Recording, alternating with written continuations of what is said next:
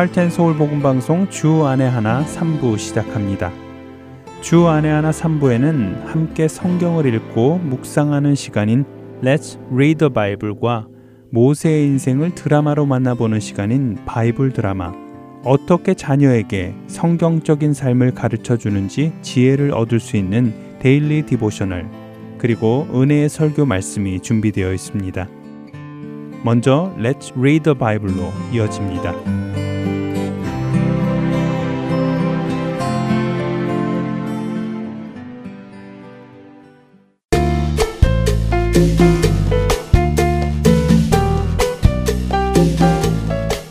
여러분 안녕하세요. 레츠 리더 바이블 진행의 함혜진입니다. 예수님은 유대인이셨습니다. 그분은 이스라엘의 구원자로 오셨지요. 그러나 예수님은 이스라엘만 구원하시기 위해 오시지는 않았습니다. 세상의 모든 사람들을 위하여 오셨습니다. 하나님께서는 유대인의 조상 아브라함에게 창세기 22장 18절에서 이렇게 약속하셨습니다. 또 내 씨로 말미암아 천하 만민이 복을 받으리니 이는 내가 나의 말을 준행하였음이니라 하셨다 하니라. 아브라함의 후손으로 오는 메시아를 통하여 천하 만민이 복을 받을 것이라고 약속하셨지요. 여러분과 저, 그리고 이 시대의 예수님을 그리스도로 믿는 사람들의 대부분은 유대인이 아닙니다. 성경적인 표현으로 우리는 이방이지요. 이런 우리에게 어떻게 예수님의 복음이 전해졌을까요? 어떻게 우리가 예수님을 알게 되었고 하나님을 알게 되었을까요? 하나님께서는 우리 같은 이방인들에게 복음을 전하시기 위해 특별한 사람 한 명을 택하셨습니다. 바로 사도 바울이지요. 사도 바울은 이방인의 사도라고 불렸습니다. 그는 신약성경 27권 중 13권을 쓴 사람이기도 할 만큼 영향력이 있는 사람이었지요. 또한 그는 예루살렘에서 시작된 예수님의 복음을 3차 선교 여행을 통하여 소아시아는 물론 멀리 그리스에까지 전하며 가는 곳마다 교회를 세웠습니다. 이렇게 예수님의 복음은 전달되고 전달되어 2000년이 지난 오늘 여러분과 저에게까지 전해지게 된 것이지요. 그런데 사도 바울이 처음부터 이렇게 열심히 예수님을 섬기던 사람일까요? 아니요. 오히려 그는 예수님을 믿는 사람들을 잡아다가 옥에 가두고 예수님을 믿지 못하게 하는 일에 앞장선 사람이었습니다. 그는 하나님을 사랑하던 사람이었습니다. 그런데 사람인 예수님이 자신을 하나님이라고 하고 사람들이 그런 예수님을 따르는 것을 보고는 이들이 하나님을 모독하는 것이라고 생각했지요. 감히 사람이 하나님이라고 하니 말입니다. 그런데 그런 그에게 예수님께서 직접 나타나십니다. 그리고 예수님이 누구신지 경험하게 하시지요. 그 경험을 통하여 바울은 다시 태어나게 됩니다. 예수님이 바로 하나님이신 것을 깨닫게 되고 그 예수님을 통하여 우리 죄인들이 하나님과 화목하게 된 것을 깨닫게 되지요. 그 후 그는 자신의 삶을 바쳐 예수님을 전합니다. 오늘 우리가 읽을 사도행전 9장 1절에서 31절에는 바울이 어떻게 예수님을 만나게 되는지가 기록되어 있습니다. 함께 읽으며 그날 어떤 일이 있었는지 보기를 바랍니다. 함께 읽어볼까요? 사울이 주의 제자들에게 대하여 여전히 위협과 살기가 등등하여 대제사장에게 가서 담에색 여러 회당에 가져갈 공문을 청하니 이는 만일 그 도를 따르는 사람을 만나면 남녀를 막론하고 결박하여 예루살렘으로 잡아오려 함이라. 사울이 길을 가다가 담에색에 가까이 이르더니 호련히 하늘로부터 빛이 그를 둘러 비추는지라.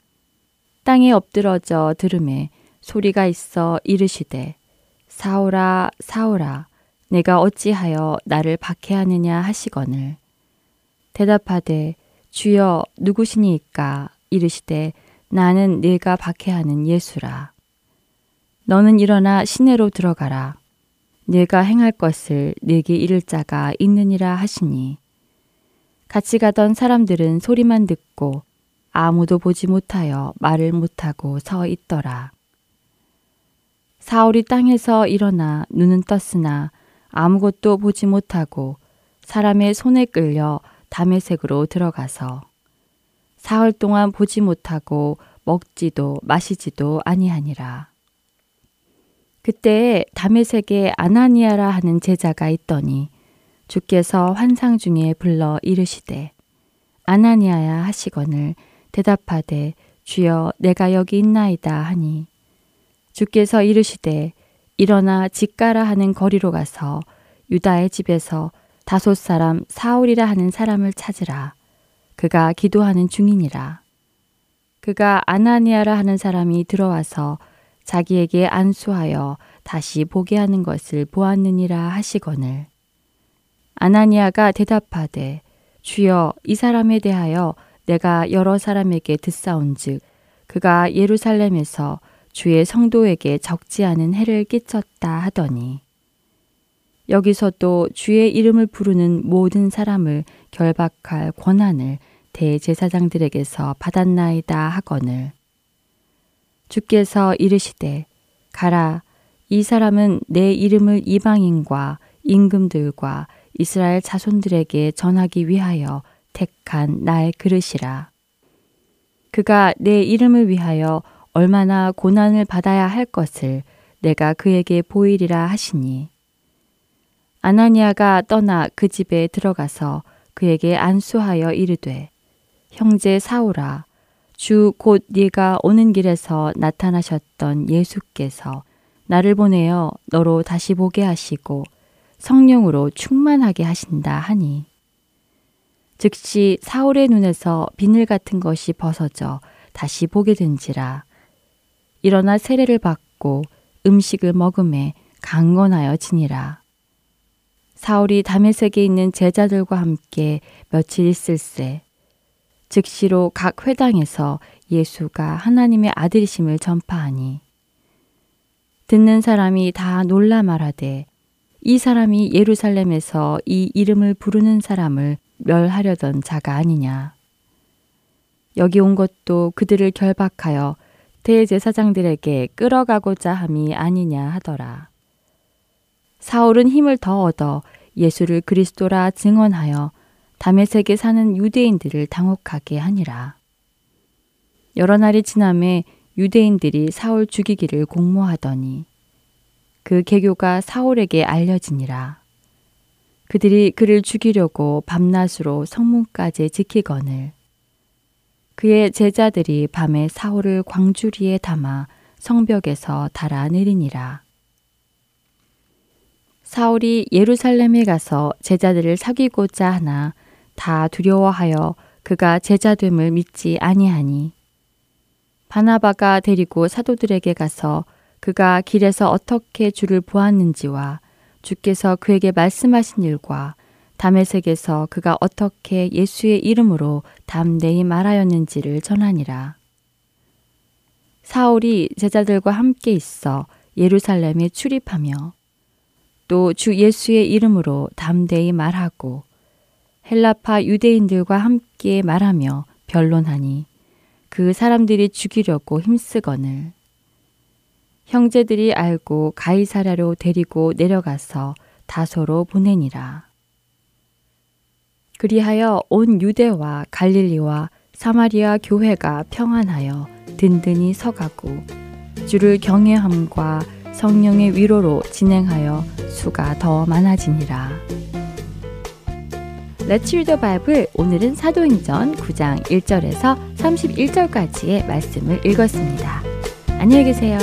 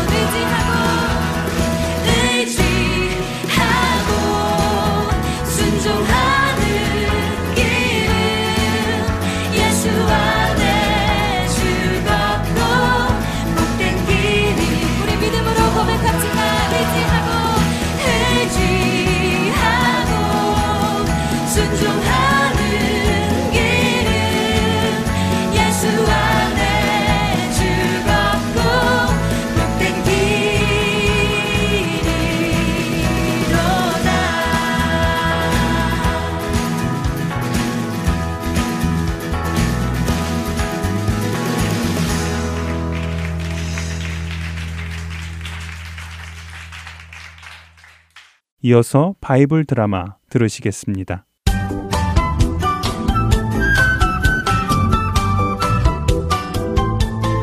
애청자 여러분 안녕하세요. 바이블 드라마 모세편 진행의 박윤규입니다. 천둥과 번개 그리고 커다란 우박이 떨어져 많은 피해를 입은 애굽. 바로왕은 모세와 아론을 불러 이것들을 그치게 해달라고 요구합니다. 그렇게만 해주면 이스라엘 사람들을 보내주겠다고 약속하죠.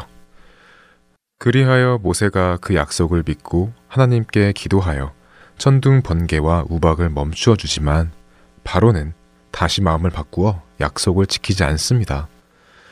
벌써 일곱 번이나 재앙을 경험했지만 바로의 마음은 쉽게 바뀌지 않습니다. 모세는 다시 바로왕 앞에 나옵니다. 모세가 오는 것을 보자 바로의 신하들이 바로에게 간청을 하는데요. 바로왕이시여, 이제 제발 저들을 보내시옵소서. 저들 때문에 우리 애굽이 다 망했습니다. 사람들은 병에 걸려 죽어가고 가축과 동물들도 죽어갑니다. 각종 채소와 열매들도 상하여 먹을 것이 부족하고 물도 마시기 어렵습니다. 어서 저들을 내보내어 자기들 신을 섬기던 말던 하게 하시고 우리 애굽인들을 더 이상 괴롭게 하지 못하게 하옵소서. 네. 어쩔 수 없군. 좋다. 내가 너희 이스라엘 놈들을 보내주겠다. 너희 신을 섬기러 갈 자가 누구누구냐? 바로왕이시여, 이제라도 허락해 주시니 감사합니다. 그러나 저희의 신 여호와를 섬기러 갈 자는 몇 명만이 아닙니다. 우리 민족 모두 노인은 물론이고 어린 아이들까지 한 명도 빠짐없이 모두 가서 여호와를 섬겨야 합니다. 또한 양과 소도 몰고 가서 제물로 드려야 합니다. 아니 뭐라고? 몇 명의 남자들만 가는 게 아니고 너희 민족 모두가 간다고. 어린아이까지 말이냐. 네 이놈.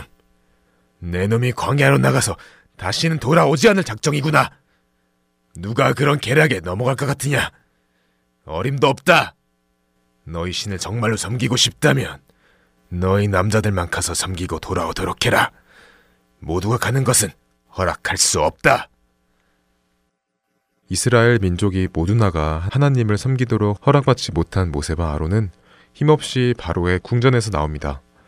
그때 하나님께서 모세에게 말씀하십니다. 모세야, 애굽을 향하여 너의 손을 들도록 해라. 그리하면 메뚜기들이 올라와 애굽의 모든 땅을 덮고 우박 이 상하게 하지 않았던 모든 채소를 먹을 것이다. 네, 하나님. 하나님의 말씀을 따라 모세는 두 손을 들어 애굽을 향합니다. 그러자 동쪽 사막에서부터 뜨거운 바람이 몰려오기 시작했습니다.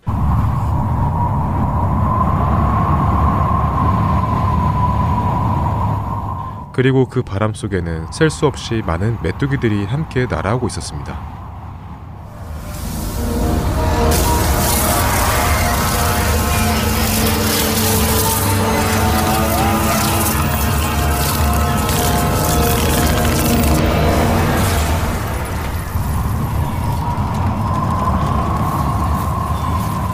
메뚜기들의 공격으로 인해 고통받는 애굽.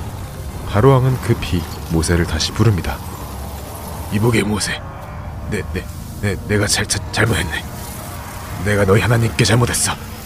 그러니 내 죄를 용서하시고 어서 이 메뚜기들을 떠나도록 너희 하나님께 기도해라.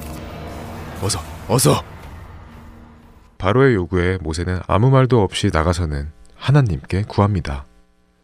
하나님, 바로가 자신의 죄를 자백하며 메뚜기를 떠나보내 달라고 애원합니다. 하나님의 뜻대로 하옵소서. 모세가 하나님께 기도하자 동쪽에서 오던 바람이 갑자기 멈추더니 서쪽에서 바람이 불기 시작했습니다.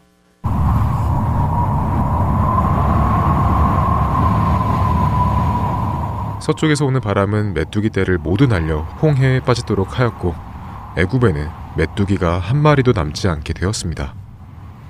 메뚜기가 사라지자 바로왕은 또 마음을 바꿉니다. 그리고는 이스라엘 백성들을 보내주지 않죠. 하나님께서는 다시 모세에게 말씀하십니다. 모세야, 하늘을 향해 손을 들어라. 내가 애굽 모든 땅에서 빛을 없애고 온 땅이 어둠 속에 있게 할 것이니라. 모세가 하늘을 향해 손을 들자 애굽을 비추던 빛이 사라지고 서로 얼굴도 알아볼 수 없을 정도로 캄캄한 흑암이 3일 동안 애굽을 덮습니다. 너무 어두워서 아무도 일을 할 수 있는 사람이 없었습니다. 아이고, 아이고 거기 누구야? 아이고 머리야. 아니 그럼 당신은 뉴슈. 아이 이런 빛이 하나도 없으니 아무것도 볼 수가 없네 이거. 그러게 말이오. 아니 지금 시간이 대낮인데 어떻게 이렇게 캄캄할 수 있는지 이거 도대체 살 수가 없군. 이게 또 그 이스라엘의 신 여호와 때문에 일어난 재앙이요? 아유 누가 아니랍니까? 그 이스라엘 놈들을 빨리 좀 내보내야 우리도 살 텐데. 이 바로 왕께서 안 보내고 저렇게 붙들고 계시니 정말 큰일이오. 소문에 들으니 이스라엘 사람들이 사는 고센 땅에는 해가 비친다고 하던데 우리도 그리로 가야 하지 않겠소? 아유 이 사람아 앞이 보여야 어딘 줄 알고 가지 3일간이나 어둠이 계속되자 하는 수 없이 바로는 다시 모세를 부릅니다. 알겠다. 모세. 그래. 너희 모든 사람들을 데리고 가도록 해라. 어린아이까지 다 데리고 가서 너희 여호와를 섬기든지 말든지 원하는 대로 해라. 그러나 너희의 양과 소는 남겨두고 가거라. 재산은 줄 수 없다. 바로왕이시여, 죄송하지만 그렇게는 할 수 없습니다. 저희는 하나님 여호와께 희생 제물과 번제물로 양과 소를 드릴 것입니다. 그렇기에 우리 짐승 모두를 데리고 가야 합니다. 에이 정말 앞뒤가 꽉 막힌 녀석이구나. 내가 이만큼 양보하면 너도 양보를 해야 할 거 아니냐. 건방진 녀석. 필요 없다. 썩 꺼져라. 너희 백성을 보내주겠다는 약속도 취소다. 보내준다고 할 때 알아서 고맙습니다 하며 갈 것이지. 뭐? 가축까지 다 데리고 가겠다고? 썩 꺼지고 다시는 내 앞에 나타나지 말아라. 만일 내 녀석이 다시 내 앞에 얼굴을 내미는 날에는 내 너를 반드시 죽이겠다. 알겠습니다. 왕께서 그렇게 말씀하신다면 제가 다시는 왕 앞에 나타나지 않겠습니다. 바로왕은 화가 났습니다. 더 이상 모세를 보지 않겠다고 선언했습니다. 이제 이스라엘 백성들은 어떻게 될까요? 하나님께서는 어떻게 이스라엘 백성들을 애굽에서 풀려나게 하실까요? 바이블 드라마 모세편 다음 시간에 찾아뵙겠습니다. 안녕히 계세요.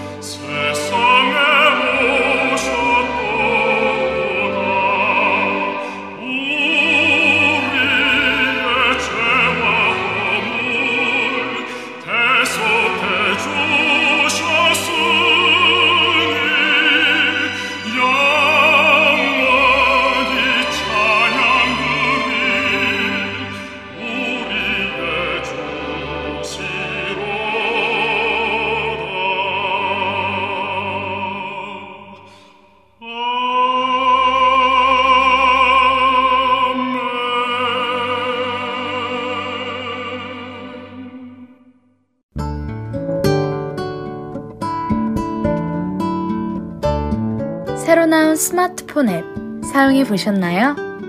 다운로드 기능은 물론이며 원하는 프로그램들만 따로 청취할 수도 있습니다. 그리고 하나 더. 스마트폰 1대1 문의 기능도 있다는 것 아시나요? 방송과 관련된 여러분의 문의 사항을 앱에서 1대1로 직접 문의하실 수 있습니다. 편리한 하트앤서울 스마트폰 앱 사용에 도움이 필요하신 분은 전화번호 602-866-8999로 문의해 주세요.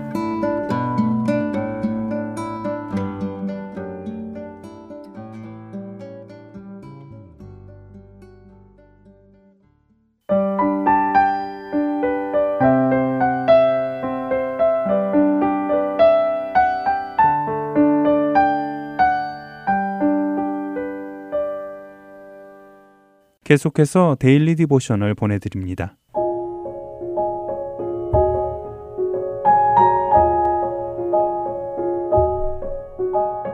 애청자 여러분 안녕하세요. daily devotional 진행의 최소영입니다. 옷이나 카펫에 묻은 얼룩은 세제로 지우면 깨끗하게 되지요. 그렇다면 우리의 죄는 무엇으로 깨끗하게 될까요?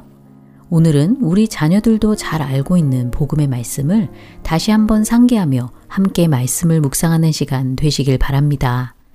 오늘 daily devotional의 제목은 Sin Cleanser입니다. 제이크는 코코아를 들고 거실에 앉아 있습니다. 숟가락으로 코코아를 젓다가 전에 엄마가 카펫 위에서 음식이나 음료수를 먹지 말라고 하셨던 말씀이 생각났지요. 새 카펫인데다가 색깔도 밝은 색이라 얼룩이 지면 금세 눈에 띄기 때문이었습니다. 잠시 망설이던 제이크는 흘리지 않고 잘 마시면 되겠지라고 생각하며 TV를 보고 있었지요. 그런데 TV에 시선을 고정한 채 코코아가 담긴 머그컵을 잡으려던 제이크는 손을 너무 멀리 뻗은 까닭에 컵이 쓰러지고 말았습니다. 새 카펫 위에 코코아가 쏟아졌지요. 제이크는 얼른 부엌으로 뛰어가 paper towel을 가져와 카펫 위에 쏟아진 코코아를 닦아냈습니다. 하지만 아무리 닦아도 밝은 색의 카펫에 스며든 짙은 코코아 얼룩은 지워지지 않았고 오히려 선명하게 보였지요. 제이크는 엄마 말씀을 들었어야 했다고 후회하며 방금 벌어진 일에 대해 엄마에게 솔직히 말씀드렸습니다. 엄마는 카펫에 묻은 얼룩을 보시더니 이럴 때 쓸 수 있는 카펫 클리너가 있다고 하시며 방금 묻은 얼룩은 잘 지워질 것이라고 하셨지요. 엄마는 카펫 클리너를 가지고 얼룩을 지우시며 제이크에게 이렇게 말씀하십니다. 이 얼룩은 너가 지울 수 있는 것이 아니라 카펫 클리너가 지울 수 있지. 이걸 보면서 하나님에 대해 떠오르는 사실이 있지 않니? 엄마의 말씀에 제이크는 우리의 죄에 대해 우리가 해결한 것이 아니라 하나님이 우리의 죄를 해결해 주신 것이 떠오른다고 대답합니다. 엄마는 고개를 끄덕이시며 많은 사람들이 자신의 착한 행동을 통해 천국에 들어갈 수 있을 것이라고 생각하는데 엄마 자신도 예수님을 만나기 전엔 그렇게 믿었었다고 말씀하셨지요. 나쁜 일보다 착한 일을 더 많이 하면 천국에 갈 수 있는 충분한 자격이 될 것이라고 믿었었다는 것입니다. 하지만 하나님께서는 우리가 죄인이고 우리의 죄는 어떤 선행으로도 지워지지 않는 얼룩과 같으며 우리의 힘으로 해결할 수 없음을 깨닫게 해주셨다고 엄마는 말씀하셨지요. 그렇기에 우리는 우리의 모든 죄를 짊어지시고 그 죄의 형벌을 대신 받으신 예수님이 필요하다는 것입니다. 예수님을 믿고 우리 죄를 회개할 때 하나님은 우리 죄를 용서해 주시고 죄로부터 깨끗하게 하신다는 것이지요. 엄마와 제이크는 예수님을 통해 우리 죄를 용서하신 하나님의 은혜가 얼마나 감사한지 함께 기뻐하였습니다. 제이크는 엄마 말씀을 듣지 않고 카펫에 코코아를 흘려서 죄송하다며 용서해달라고 말합니다. 엄마는 용서한다고 하시며 오늘 이야기는 마칩니다. 예수님을 통해 우리 죄가 사하여졌음을 우리 자녀들도 잘 알고 있을 것입니다. 하지만 내가 이러한 선행을 했으니 천국에 들어갈 자격이 있지라는 생각이 우리가 하나님의 은혜 앞에 나아가는 것을 방해할 때가 많습니다. 이러한 생각과 행위는 죄의 본성의 뿌리를 둔 것이기 때문이지요. 혹시 자신의 선행으로 천국에 갈 수 있다는 생각이 들지는 않는지 돌아보며 자녀들과 시편 51편의 구절들로 함께 기도해 보시기 바랍니다. 우리는 스스로 죄로부터 깨끗해 할 수 없습니다. 오직 예수님의 피로 죄 씻음을 받고 깨끗하게 되는 것이지요. 오늘 묵상할 말씀은 요한일서 1장 7절. 그가 빛 가운데 계신 것 같이 우리도 빛 가운데 행하면 우리가 서로 사귐이 있고 그 아들 예수의 피가 우리를 모든 죄에서 깨끗하게 하실 것이요. 입니다. 우리 죄를 용서하시고 죄에서 자유케 하신 예수님의 피의 능력을 날마다 경험하는 우리 자녀들 되길 소망하며 오늘 daily devotional 마칩니다. 안녕히 계세요.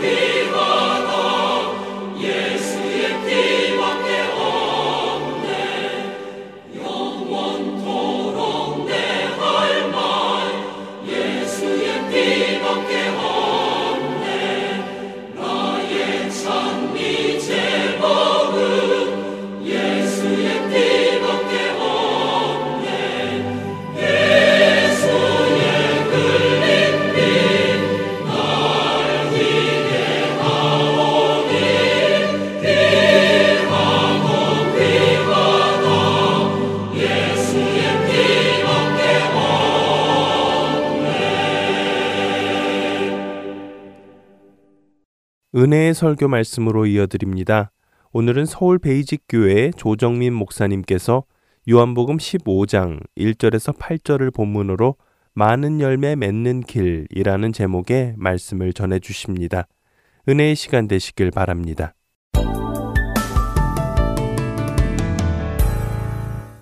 세상은 온통 잘 사는데 관심이 많습니다. 어떻게 해야 잘 사는지에 대한 관심이 많아요. 신앙은 다릅니까? 신앙도 잘 사는데 관심이 있습니다. 제대로 잘 사는데 관심이 있다는 것이죠. 그래서 예수님께서 이 땅에 오셔서 잘 사는 사람 잘 못 살게 만들기 위해 온 것 아니잖아요. 잘 산다고 착각하지만 잘 못 사고 있는 사람들을 제대로 잘 사는 길로 인도하기 위해서 오셨다는 것입니다. 따라서 우리는 예수님께서 이 땅에 오셔서 제시한 기준, 제시한 길, 그 길이 고통스럽고 우리가 이해가 잘 되지 않더라도 그 길이 기준이기 때문에 그 길이 어떤 길인지를 서로 정직하게 살펴보아야 한다는 것입니다. 누구는 그래요. 이 기독교라는 것이 제대로 실천되거나 제대로 이 땅 가운데 이루어진 적이 없다고 말합니다. 예수님께서 진실로 얘기하신 것이 성경에서 제대로 말하고 있는 게 과연 그리스도인의 삶을 통해서 드러나고 있느냐? 그렇지 않다는 거죠. 심지어 어떤 분은 그렇게 말합니다. 자기가 그리스도인이라고 생각하는 동안은 그리스도인이 결코 될 수 없는 사람이다. 오히려 그렇게 말합니다. 내가 구원받았다고 철석같이 믿고 있는 이상 그 구원이 어쩌면 거짓일 수도 있다는 그런 얘기나 마찬가지예요. 따라서 우리는 무슨 자칭 그리스도인이라고 생각하는 사람들의 삶을 보고 판단할 일도 아니고 또 목사들의 설교를 듣고 판단할 일도 아니에요. 따라서 우리가 이 참된 신앙의 길을 이렇게 말씀을 살펴보면서 이 땅에 오셔서 예수님이 뭐라고 하셨나? 그 길을 우리가 정확히 살펴보자는 것이죠. 그 길은 첫 번째 주님께서는 돌이켜야 하는 길이라고 말씀해 주셨어요. 세상 모든 사람들이 가는 길이 아니라 그 길에서 돌이켜야만 갈 수 있는 길이다. 이렇게 말합니다. 모든 사람들이 가는 길에 합류하면 좋을 텐데 그 길에서 빠져나와서 돌이켜라 그러면 빠져나오면 사람들이 어떻게 생각하겠어요? 미쳤다고 하겠죠. 모든 사람들이 생각하는 사고관, 사고관점, 인생관, 세계관 이걸 뒤집어 엎어야 하는 길이기 때문에 그분께서는 프레임을 바꾸라고 말씀하시는 길이에요. 너희들은 돈 벌고 권력을 위해 질주하고 인기와 명예를 위해서 난리를 치겠지만 그런 사고의 틀을 가지고서는 하나님 나라가 이 땅에 이루어질 수 없다고 말씀하신 길입니다. 그렇습니다. 돌이켜야 가는 길이고 프레임을 바꿔야 하는 길일 뿐만 아니라 서로 사랑해야 하는 길이라고 말씀해 주십니다. 도대체 어디에 가면 서로 사랑하는 데가 있을까요? 모든 사람들이 권력적 관계를 맺고 살아가는 것이지 서로 사랑한다는 그 자체는 어쩌면 개념에 속한 일이지 실제로 어디를 가야 우리가 서로 사랑하는 것을 볼 수 있냔 말이에요.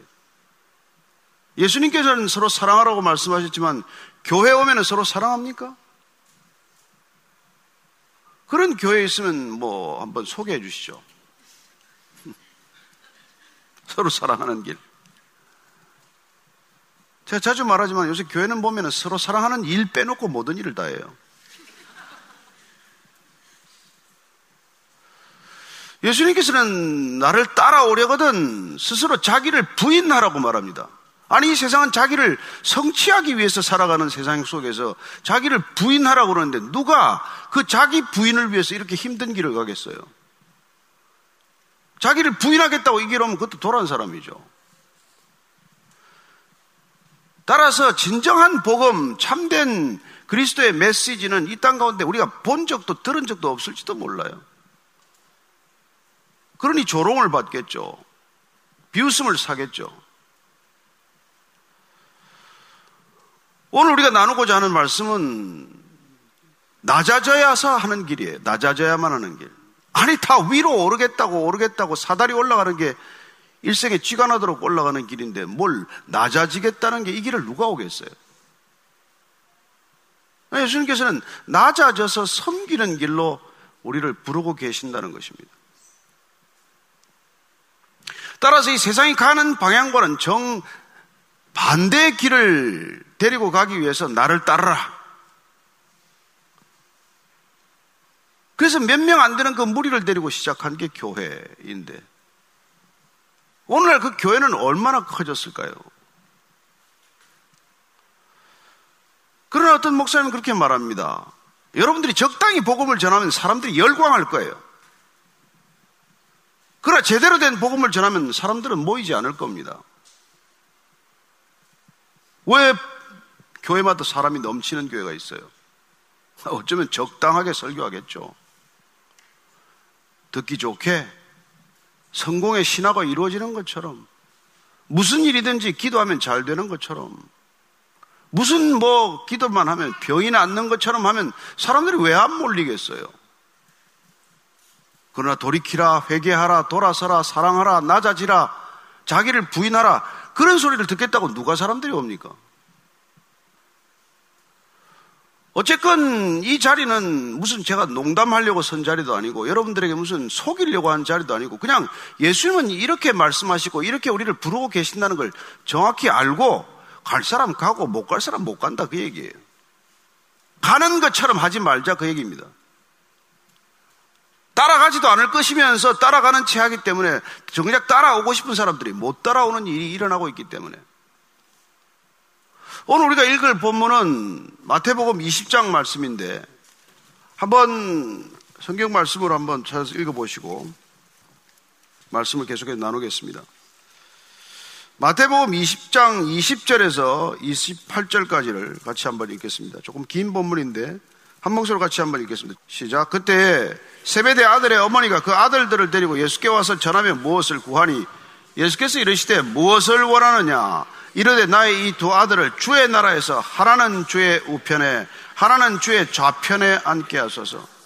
예수께서 대답하여 이르시되 너희는 너희가 구하는 것을 알지 못하는도다. 내가 마시려는 잔을 너희가 마실 수 있느냐?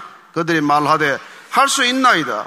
이르시되 너희가 과연 내 잔을 마시려니와 내 좌우편에 앉는 것은 내가 주는 것이 아니라 내 아버지께서 누구를 위하여 예비하셨든지 그들이 얻을 것이니라. 열두 제자가 듣고 그두 형제에 대하여 분이 여기거늘 예수께서 제자들을 불러다가 이르시되 이방인의 집권자들이 그들을 임의로 주관하고 그 고관들이 그들에게 권세를 부리는 줄을 너희가 알거니와 너희 중에는 그렇지 않아야 하나니 너희 중에 누구든지 크고자 하는 자는 너희를 섬기는 자가 되고 너희 중에 누구든지 어뜸이 되고자 하는 자는 너희의 종이 되어야 하리라 인자가 온 것은 섬김을 받으려 함이 아니라 도리어 섬기려 하고 자기 목숨을 많은 사람의 대속물로 주려 함이니라. 이 말씀의 상황은 지금 예수님께서 이제 십자가를 질 때가 되셨어요. 그분은 정확히 십자가를 져야 할 때를 기다리고 계셨습니다. 3년간 공생에 이른바 메시아로서의 삶을 사시고 이제 마지막 6월절에 예루살렘에서 죽기로 결정을 하신 분이에요. 유월절이란 이스라엘 백성들에게는 가장 큰 절기입니다. 그 절기가 큰 절기가 된 이유는 그들이 이집트에서 노예살이를 400여 년간 하다가 기적과 같이 온 이스라엘 백성들이 출애굽, 엑소더스 한 절기이기 때문에 그래요. 예수님께서는 그 유월절 예루살렘에 수많은 사람들이 모인 현장에서 십자가를 지고 죽기로 결정하셨습니다. 그분은 운이 나빠서 고소를 당하고 끌려간 게 아니에요. 그분은 유월절에 제물이 되고 죽기 위해서 오신 분입니다.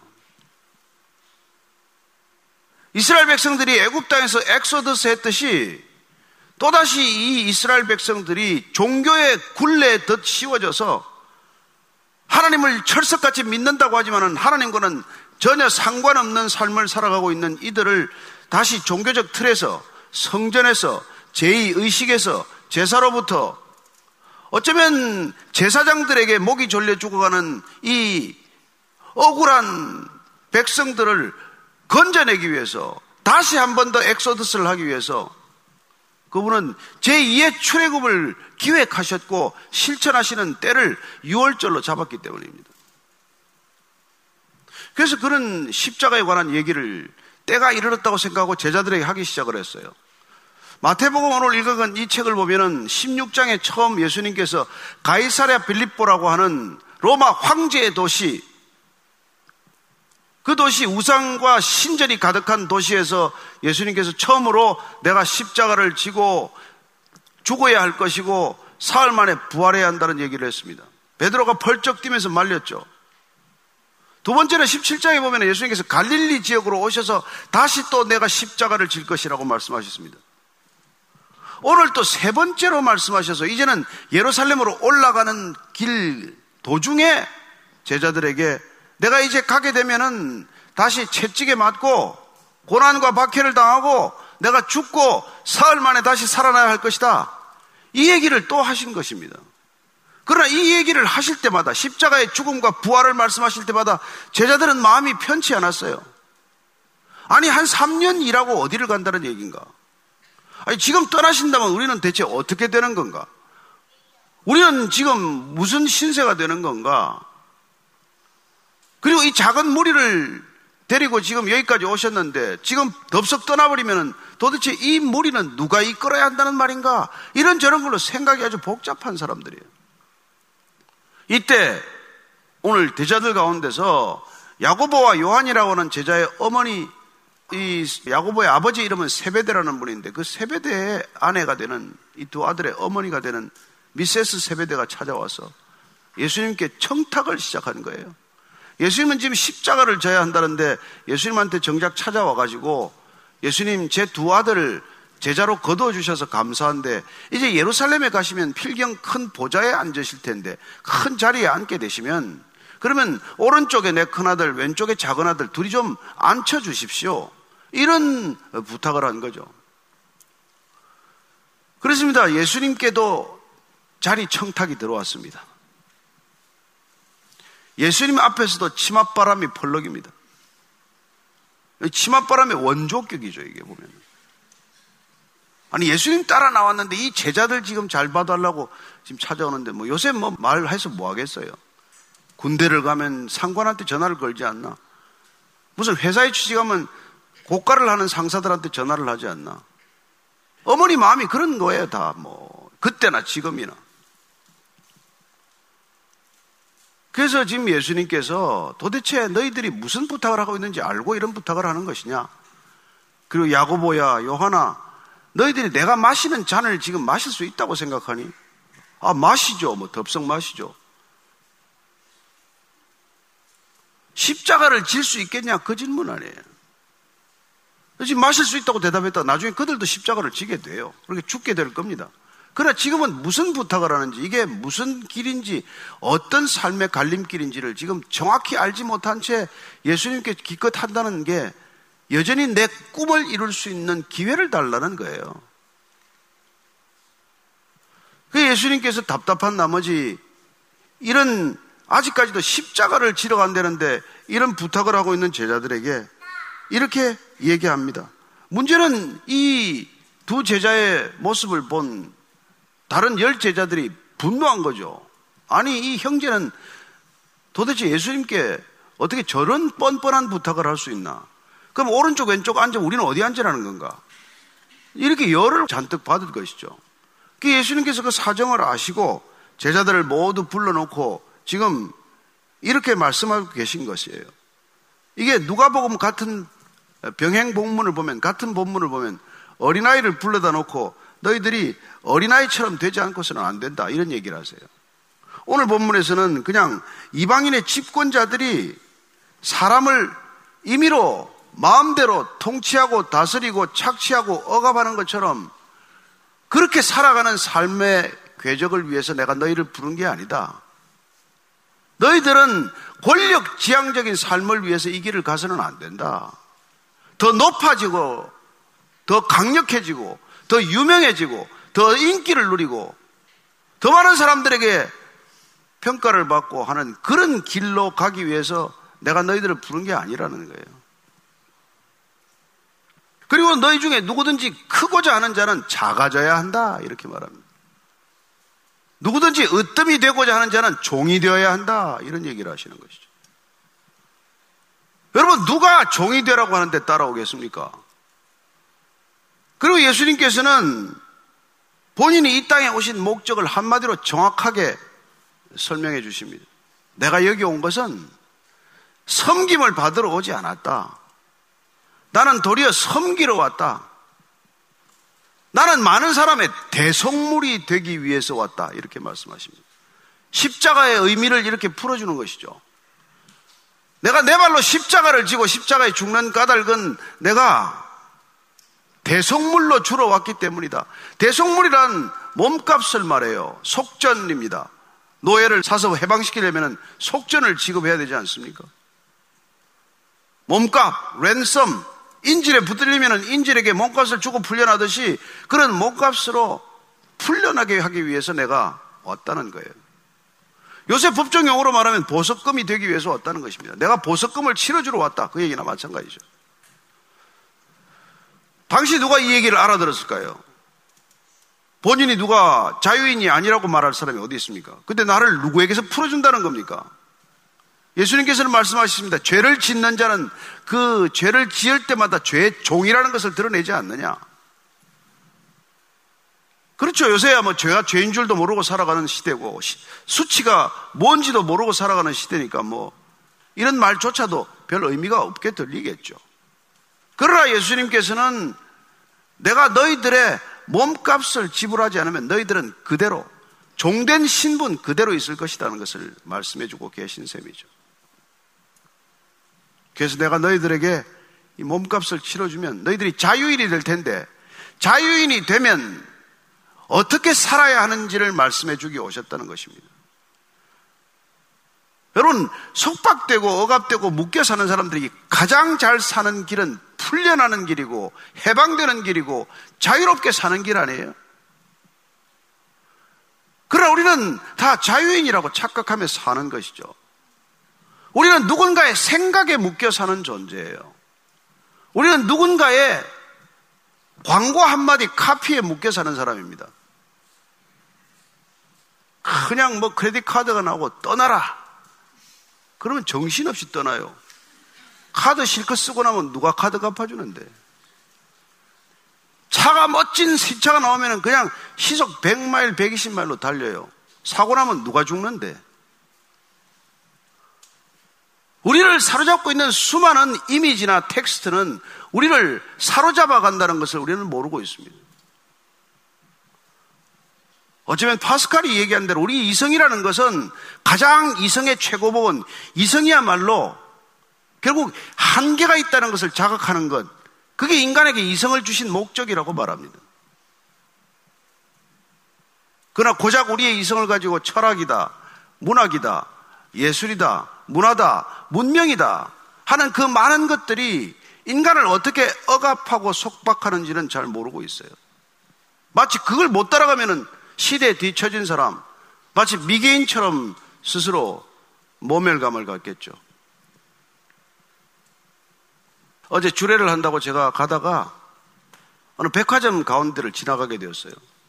백화점에 줄을 쭉 서 있는 거예요, 입구에. 그래서 제가 이제 같이 가던 제 아내에게 물었어요. 왜 저 사람들이 들어가지 않고 저렇게 가게 앞에 줄을 서 있냐? 그랬더니 저게 명품 샵인데 못 들어간대요. 한 사람씩 들어가야 된대.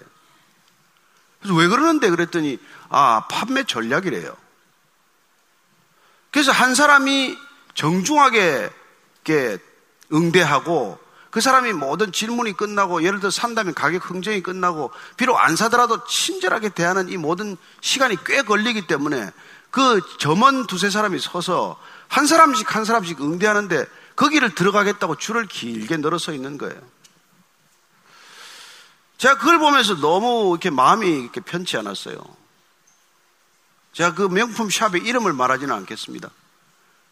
거기 한번 들어가 보겠다고 저렇게 줄을 서서 거기 진열된 그 보석이나 상품 한번 보겠다고 저렇게 젊은이들이 저렇게 장시간을 기다리는데 과연 저들이 진리에 목마른 사람이 있을까? 어떻게 사는 것이 진정 제대로 사는 것인지를 한번 깊이 생각해보는 그런 시간들은 가지고 있을까? 그런 생각을 하게 되었어요. 그렇습니다. 이 시대 가장 큰 문제는 누군가 얘기합니다. 천박함이라고 말해요. 수치심도 모르고 참된 것과 거짓된 것에 구별에도 관심이 없고 그저 말초적이고 쾌락적이고 내 몸 하나 편한 거, 내 입맛 하나 그냥 즐겁게 하는 것, 내 눈이나 내 감각을 즐겁게 하는 것, 그런 것에 온통 관심을 빼앗기고 살아가는 세상이죠. 그러나 예수님께서 오셔서 그런 길에서 돌이키라고 말씀하시고 모든 사람들이 그런 삶을 살기 위해서 누구를 짓밟건 위로 위로만 올라가고자 하는 세상에 찾아오셔서 그 중심에 서서 아래로 내려오라고 말씀하고 계신 분이에요. 저는 이 교회를 찾는 분들, 특별히 예수님을 궁금하게 여기는 분들이 예수님이 정확히 저와 여러분들에게 말씀하신 바를 우리가 직접 눈으로 확인하고 귀로 듣지 않으면 우리는 또 누군가에게 속아서 살거나 억압을 받게 될 것입니다. 사도 바울은 하나님을 누구보다 잘 믿었어요. 그러나 그는 예수님을 만나고 비로소 눈을 떴어요. 눈에서 비늘이 벗겨지고 그는 눈을 진실로 뜨게 됩니다. 그러고 나서 그는 제대로 사는 길을 달려가기 시작을 했어요. 그 전에 그는 그야말로 가장 유명한 랍비, 어쩌면 그 이스라엘 땅에서 가장 최고의 율법 학자가 되는 게 꿈이었을 거예요.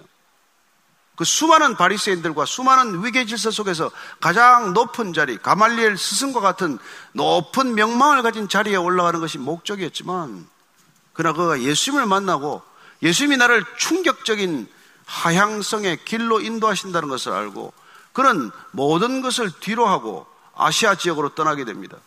그가 가는 곳마다 교회가 탄생하게 되죠. 그리고 그는 수없이 많은 박해를 받게 됩니다.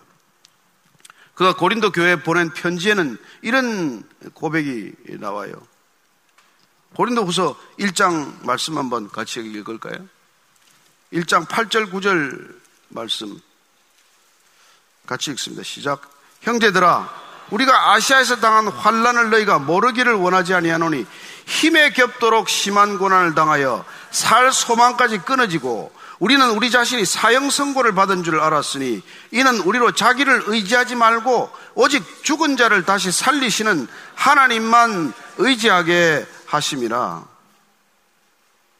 그가 아시아 지역을 다니면서 당한 고난이 얼마나 심했던지 40에 하나 감한 매를 39대를 다섯 번씩 맞고 돌에 맞고 강도에게 시달리고 강을 건너다가 죽을 뻔하고 돌에 맞아 죽을 뻔하고 바다를 항해하다가 죽을 뻔하고 그런 고생을 하고 다닌 거예요. 왜 그가 그런 환란을 겪었습니까? 왜 그 또한 그렇게 자청해서 그런 고난 가운데로 뛰어들었을까요? 그 자신이 생명에 빚졌고 그가 거듭난 생명으로 할 수 있는 일이란 육신의 일을 더 이상 추구하는 것이 아니라 하나님의 일을 추구해야 된다는 것을 깨달은 때문이죠. 히브리스라고 하는 성경에 보면은 믿음을 가지고 살아갔던 사람들의 얘기가 나옵니다. 히브리서 11장을 믿음 열전 내지는 믿음의 장이라고 하는데 그 챕터에 보면 과거의 믿음의 선배들 기독교 신앙을 가지고 복음의 신앙을 가지고 살다가 어떤 죽음을 맞았는지를 이렇게 기록하고 있어요. 히브리서 11장 말씀도 한번 좀 읽기가 거북하겠지만 같이 읽어보겠습니다. 36절입니다. 시작.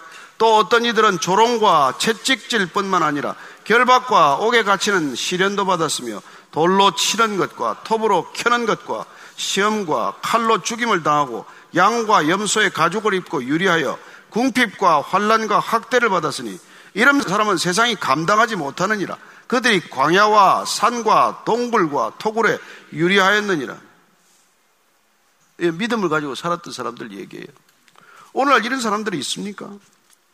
이런 교회가 있습니까? 이런 길을 가겠다고 기꺼이 예수를 따르겠다는 분 계세요? 우리가 가든 못 가든 뭐 그건 정직해야만 하는 일입니다. 아, 못 가면 저는 못 갑니다. 그러면 돼요.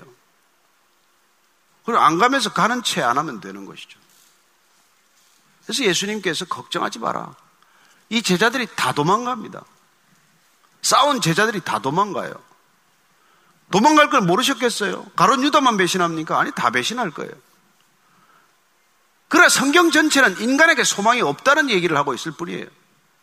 구약 전체는 인간에게 소망이 전혀 없기 때문에 예수님이 오셔야 한다는 얘기고, 예수님이 오셔서 제자들을 불렀지만 제자들에게 소망이 없기 때문에 내가 떠나야 유익이고 내가 떠나게 되면 보혜사 성령을 보내줄 것인데 그 성령이 오면 비로소 너희는 의에 대하여 죄에 대하여 심판에 대하여 깨닫게 될 것이고 너희는 비로소 그리스도인이라 칭함을 받게 될 것이고 너희는 비로소 거듭나게 될 것이고 그 새 생명으로 할 수 있는 일이란 그때 비로소 참된 그리스도인으로서 누군가를 진실로 사랑하고 돌이켜서 나를 따를 수 있을 것이라고 말씀해 주고 계신 것입니다. 따라서 신앙이란 내 힘으로 하는 게 아니라는 거예요.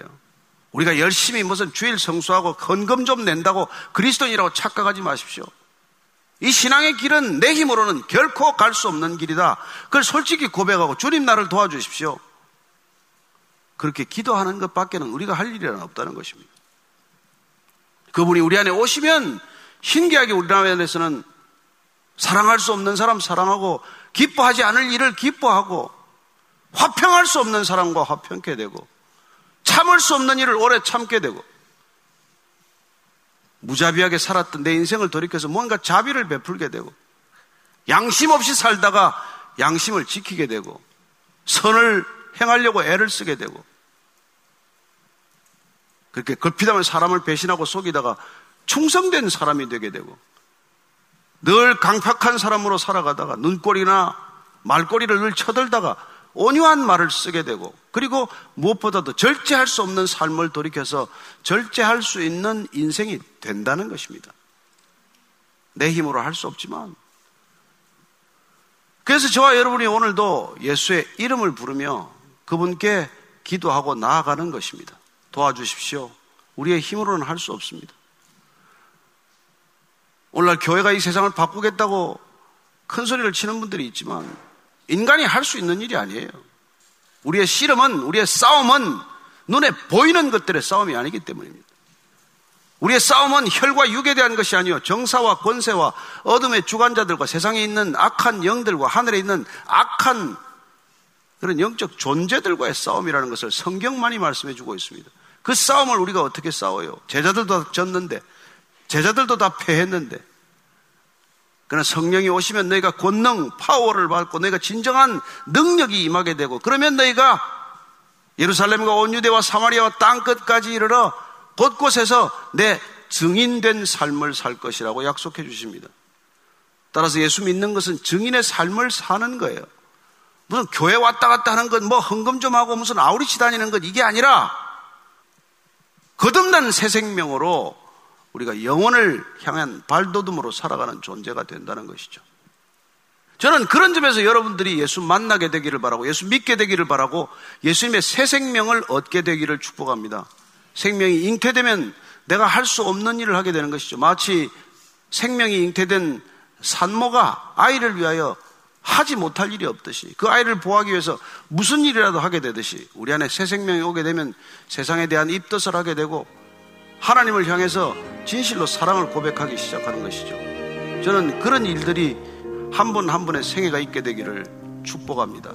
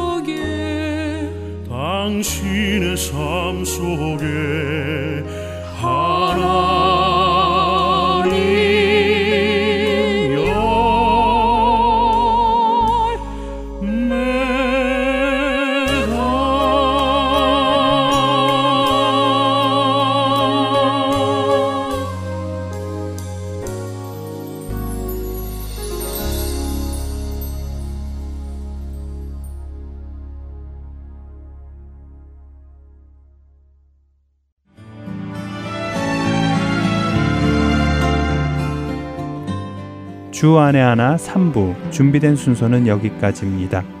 청취해 주신 여러분들께 감사드립니다. 다음 주에 다시 뵙겠습니다. 안녕히 계세요.